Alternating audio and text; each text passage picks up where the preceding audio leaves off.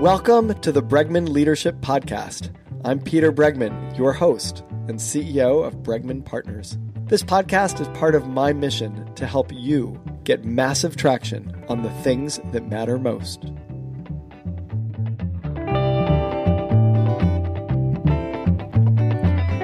We have a treat today. With us is Don Kania. Don and I uh, have worked together for years, probably a decade or more.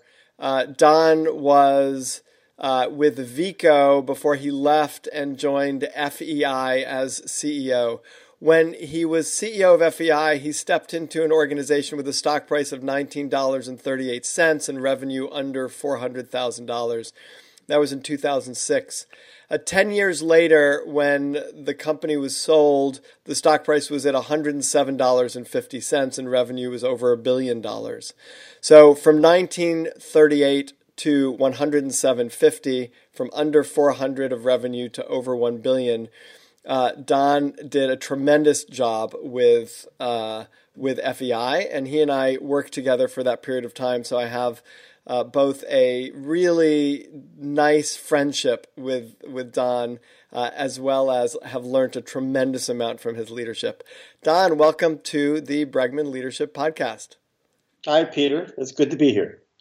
So, Don, let's jump in with um, sort of what you found was most instrumental in helping you move the organization the way you did. There's obviously a lot of things that you did.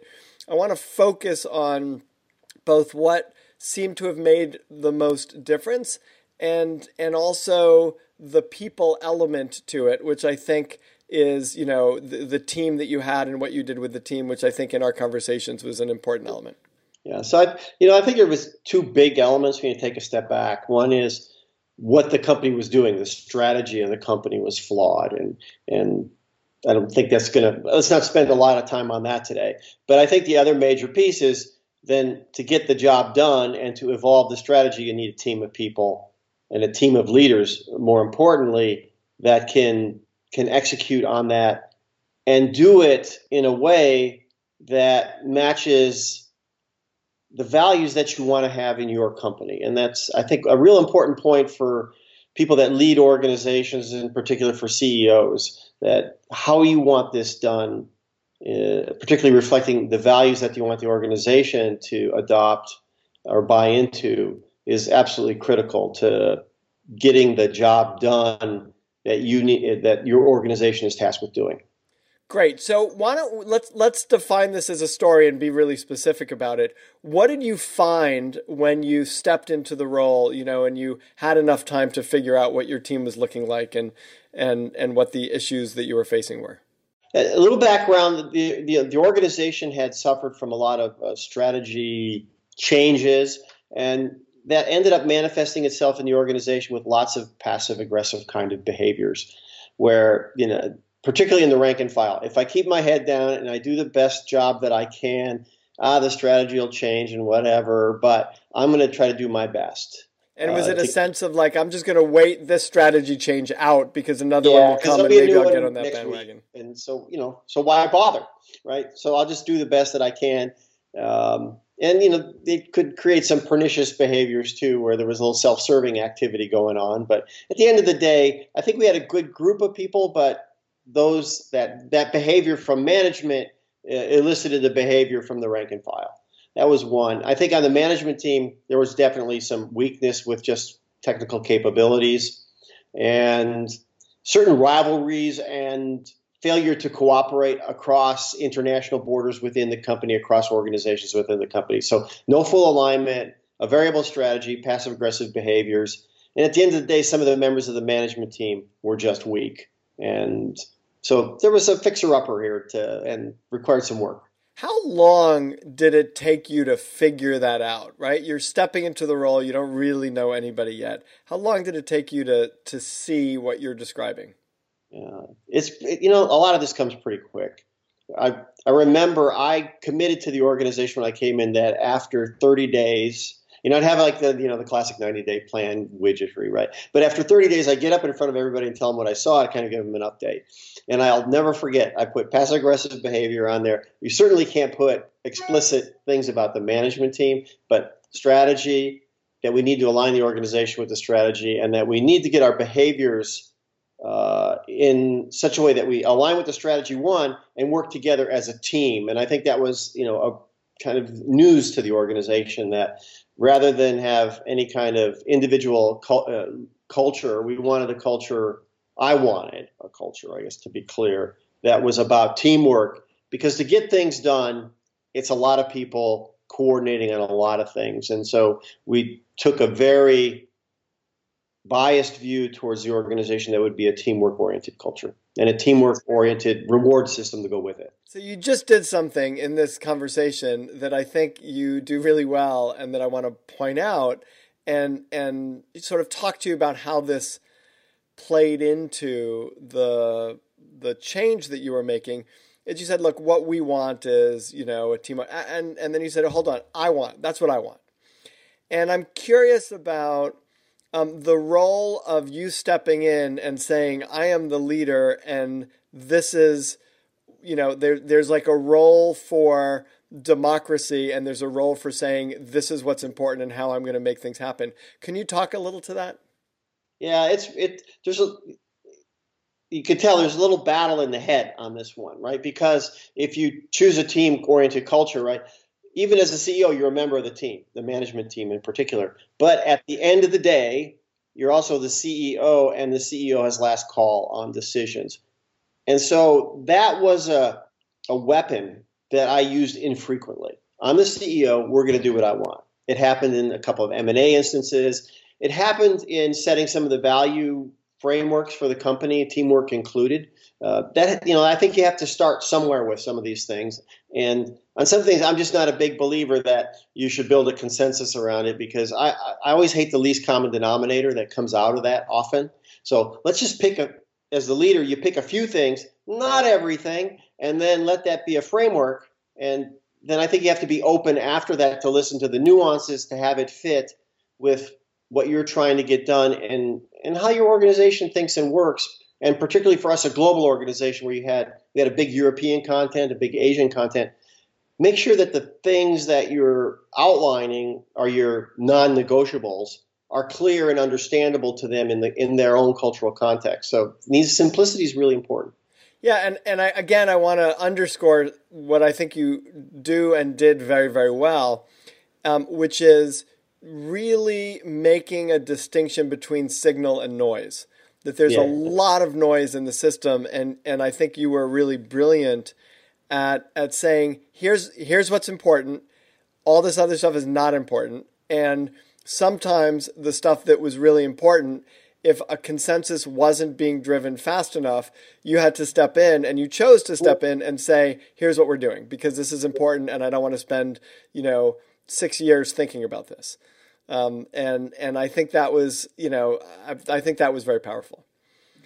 Um, how did you help people not see what you were doing as yet another change in strategy that they could sit out?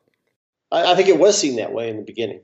Um, you know, you, you, I think it's the you know the classic change management kind of aspects to this is show success, uh, stay the course. You know, pick, explain, stay the course, repeat repeat and then repeat. But then you know show those successes show we're doing this because of this and then if and then say wow we did this and this happened.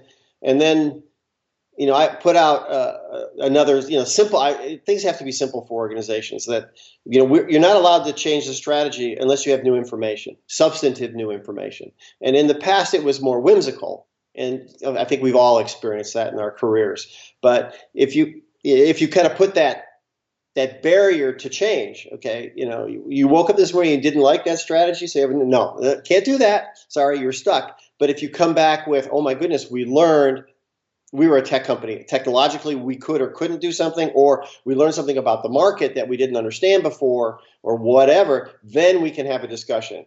And that, that I think that helped create a little bit of a barrier to the next levels being even, you know, having some capriciousness in what they want to do as well. But repetition, repetition, repetition, stay the course, feedback positively when it's there. Admit, hey, if it didn't work, fine. Now you have new information. We're going to try something different. But the only reason we're changing is because we learned something. Right. So what kind of pushback did you end up getting? Let's move down the line a little bit in terms of, you know, so you come out and you say, this is what I'm seeing, passive aggressive behavior. It's really important that we're a team, et cetera. What, what did you face then? I, I think just, you know, first was the skepticism, right? Um, and then, you know, there was a process that you, you and I went through is to work out some techniques to, to make it more real, to, to explore how we can change the behavior, because that's certainly, you know, a, a, an effort that requires time and consistency to, to, to show change.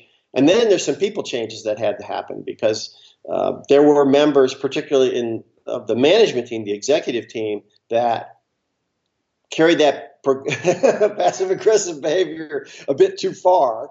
Um, and and I'll admit I may have moved too slowly on some of those points, and we can maybe talk about some of that. But the idea of team change, which at the end of the day, though, is the biggest message to the organization that you know the there is real truth to the commitment to change and where we're going, and those that don't buy into it uh, no longer are employed by the organization.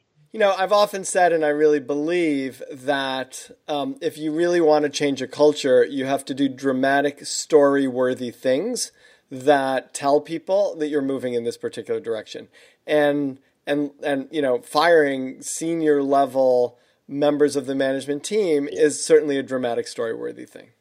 Yeah, that it reminds me of the, the I had an executive who was in charge of uh, all of the technology for the company. It was a tech company, right? So this, the, you know, in a way, held the golden keys of the future. Uh, and he was passive aggressive to defiant in in certain areas, and he had to go. But he was one of the longest tenured employees in a critical position. And as I explained to the board I'd made a decision to do this, they told me I shouldn't do it. You know, I, senior executives told me I can't do it. You can't do this. You can't do this. And, and it slowed things down, but eventually I had to do it for oh so many reasons. And you know, the great learning there is well, you know, when you know it's the right thing to do, you're right. You need to do it.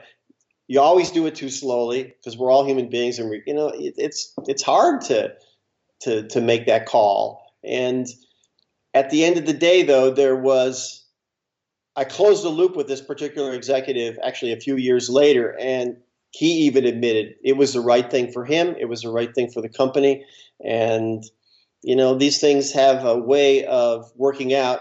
And the message to the employee base was fantastic, and it really was clear that people understood there's a new leadership. We're going a new direction. There's a commitment to make that happen. And any barrier, no matter how senior, how important, or perceived to be critical to the future, will be in the way of making that change happen. You know, I, I would argue that the more critical they are to the future, if they are a barrier, the more important it is that you deal with it, right? Yeah. Because yeah. it's it's so counterintuitive. It's like if you've got someone who you think is indispensable to the company and they're not showing up in the way that you need them to show up, it, they're super hard to let go of because they're critical to the future of the company. But it's also the message that you can get away with things if you want to get away with things, and the message when you turn them over is is you know the same but in reverse. But at the, at the end of the day, and, and this kind of transition, because of the human component, is so difficult. The it's never as bad as you think and oftentimes it's never as good as you think either. You know, it's it, organizations are robust, and you know people fill in the gaps. And I'm not a believer in superstar culture, including myself. So you know that also fit with the, the culture elements that we wanted to drive forward in the company. How do you convey that that last statement in practice when you know ultimately people in senior levels are often trying to show that they're really indispensable or they're trying to be indispensable or they're trying to show all of their value. And you're you're you know that last statement that you made that you're not into uh, sort of superstar cultures and that you're more focused on the organization first of all there's a lot of research to support that. On this podcast david ulrich and i were talking and the research that he's done is that a well functioning organization has four times the impact of a group of talented stars. So, in other words, if you had five talented stars in a mediocre organization, they would be much less effective than a stellar organization with hmm. more mediocre people. And and so, how do you convey that when when you have senior leaders who often want to show how great they are? Yeah, I you know I think part of the there's lots of aspects to this. One is the right people, and and that's we talked a little bit about that in terms of the but then teaching trust to the organization that you know we're all in this together therefore we have to trust each other and then you have to build up that trust so we can get the job done and then align the reward system with that kind of behavior. So we're all in the same boat on the class of reward system you know everybody is. And you know what? We'll all share in the win now there's tiers to it of course right with people with more responsibility as you go up the pyramid or whatever okay that's appropriate but at the end of the day you know, my MBO, my payouts were all tied to the same metrics as my entire management team. We're all tied to the same ones, and there was no, you know, you know, special for you or special for you or whatever. Nope, and we're all in this together, and we all need to make things happen.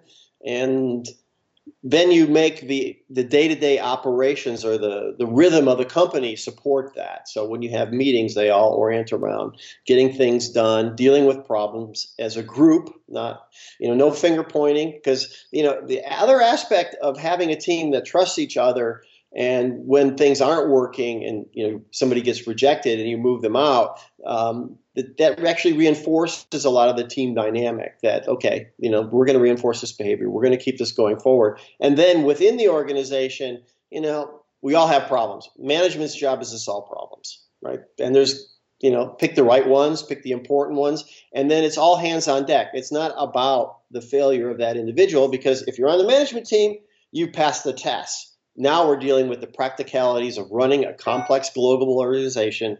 Let's deal with the issues. Let's reallocate the resources that we have to get the job done that we all will be rewarded for.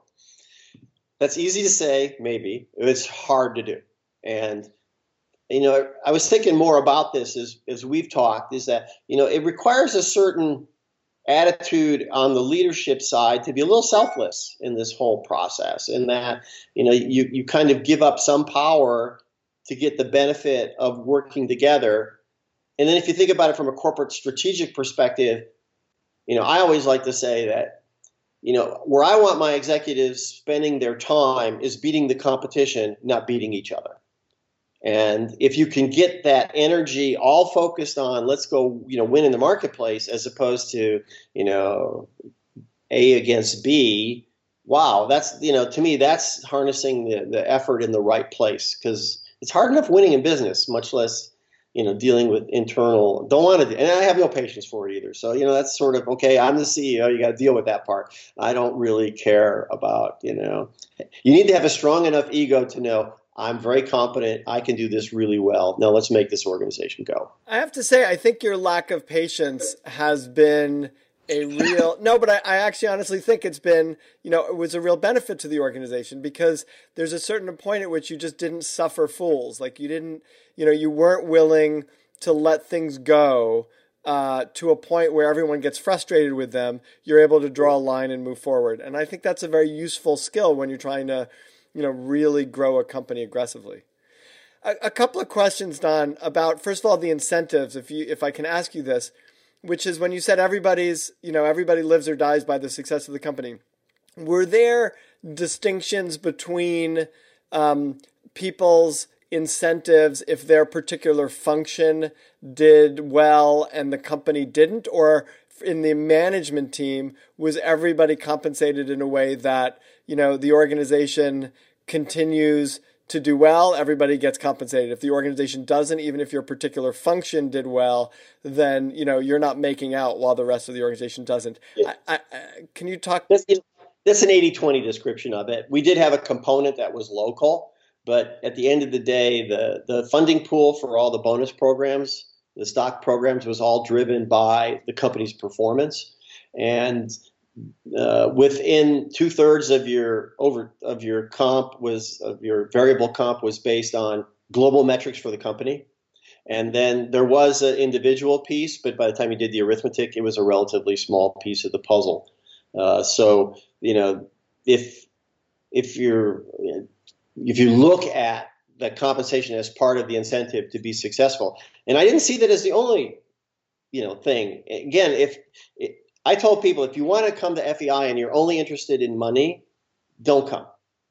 If you're interested in being well rewarded in a successful organization and driving and doing great things in the marketplace and learning how to do stuff to win and learning how to build teams and working as a team member, then you should come to FEI. Well, and you but, said it. It's so obvious when you say it, and yet it's so clearly um, uh, not the way most not not what you see in most organizations, which is we're competing in the marketplace, not with each other. And and I can't tell you how often I look at organizations and the focus of competing with each other seems to take precedence over the focus of collectively competing with them you know in the marketplace and and not to say we did everything perfectly because you know there were you know I stupidly created issues at points in time and and sensitivities came up when we started to talk about succession planning you know how to do succession planning and things like that and uh, particularly for my position, which I've decided at the end of the day it's a stupid idea for the CEO to be involved in succession planning for himself. That's a board responsibility, and a CEO may be a member of the board, but it's not the CEO's responsibility to do it. And you need to get that off your plate because it creates so much uh, political behavior that you just don't want it. So and, now everybody's trying to, you know, be loved by Don in order to, and everybody else too, right? So this is a, it's just crazy. Don't you know? Don't go there. And and uh, and well, that was a very liberating commentary I learned from another executive friend of mine. You know, I, I was kind of angsting over this whole because the board was pushing me. Oh, you need to have a succession plan. Okay, good. Um, duh, you know, then you start thinking about it. And then I, I, was struggling with that. And I started thinking, you know, we could do, you know, lots of different things. And of course, the consultants want to push all kinds of baloney on you that you shouldn't be, you know. And then somebody said to me, it's not your job, it's the board's job. And it was very liberating comment because I am a board member and I can certainly offer opinions, but at the end of the day, the board needs to own succession at the, you know, at my level. Uh, certainly within my team, I own that part um, but that I also push down into the organization too, because you know the other side learning in this whole thing is when you're building trust and you're building a team, promotion from within is such a powerful tool because people understand the cultural expectations explicitly because they've lived it, and so it's so much easier to do that than as we've discovered, you know, bringing people from the outside into an organization that has a team culture can be difficult. It was very hard. I mean, we it was a uh, yeah. It was a very, you know, there were a lot of missteps, which would have been very, very hard to predict. But because the culture at FEI was so collectively aligned as a leadership team of people who were fighting together for the team and for the best of, of FEI as opposed to, you know, their individual interests it was my experience as we were working together. It was very difficult to find people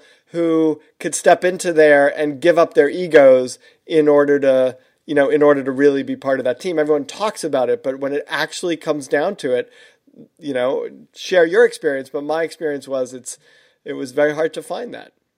It was, and but but having said that, right? If you think about it, of the it varied, I think, between seven and eight, the senior management team over the years only two lasted from the very beginning. And then of that, I think about half and half. Half came from the outside and half came from the inside over time. And so we were successful in bringing people in, but the failures, I learned how to fail fast and pivot. I mean, I think that's the point, right? Which is, you know, from the, the, the learning you made from the first time with that executive is – you know, it was it, you were much faster at seeing when someone wasn't going to be able to work out and making that call. And, and then I think the other comment to make though is which what came with the the teamwork culture was also the fairness. And you know, we made you know we jointly made a mistake of someone agreeing to come and we hired somebody. We were always very respectful in, in any kind of separation, whether it was a long term employee or a short term employee. Um, but you know, I don't think we ever completely cracked the nut of how to identify cultural fit via the interview process. Uh, I think that's people, especially again, executive level, are very polished. They, you know, they they understand the nuance. They're able to present themselves in such a way, but you know, that's probably future work uh, for someone who's employed. Um, Don, this is such a pleasure. We we didn't get to the values piece, but uh, you know maybe what we can do is do a follow up. Let's see the comments that we get from the podcast, but we could do a follow up and uh, and and have a conversation if you're willing uh, about values because I think it's so critical, and I think it's the kind of thing that most uh, organizations give lip service to, and you really uh, worked hard to make it a critical piece of the the work that that you were doing, and and I think that's a useful conversation. So maybe we could pick that up next time. I'd love to. Don Kania is uh, our guest today. Um, again, he was the CEO of FEI. He brought the stock price from $19.38 to $107.50 when it was sold. Revenue went from under 400,000, uh, 400 million, 400 million to over a billion uh, a, a, very successful leadership venture, and uh, I'm I'm so appreciative both of your friendship and and of all of our work together, and also of coming on the Bregman Leadership Podcast. So thank you for sharing your wisdom with our listeners. It's been a pleasure. Thank you, Peter.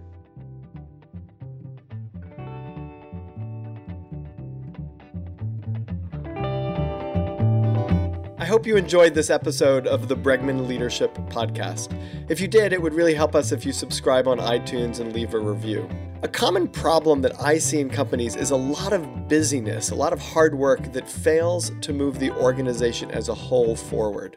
That's the problem that we solve with our Big Arrow process. For more information about that or to access all of my articles, videos, and podcasts, visit peterbregman.com. Thank you, Claire Marshall, for producing this episode, and thank you for listening.